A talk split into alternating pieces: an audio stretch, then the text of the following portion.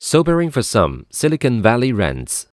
Today, patrons of the Oasis Beer Garden in the heart of the valley will toast farewell to a popular haunt. The 60-year-old pub, long a favorite of techies, including the Homebrew Computer Club in the 1970s, is closing its doors due to high rents. The tech boom has pushed up property prices in the Bay Area. Single-family home prices in San Jose and San Francisco have risen by 72% and 42% respectively in the past decade compared with an increase of 10% nationally. Because of the high cost of living, a family of four with income of $105,350 or less is now considered low income in San Francisco and San Mateo counties, according to the Department of Housing and Urban Development.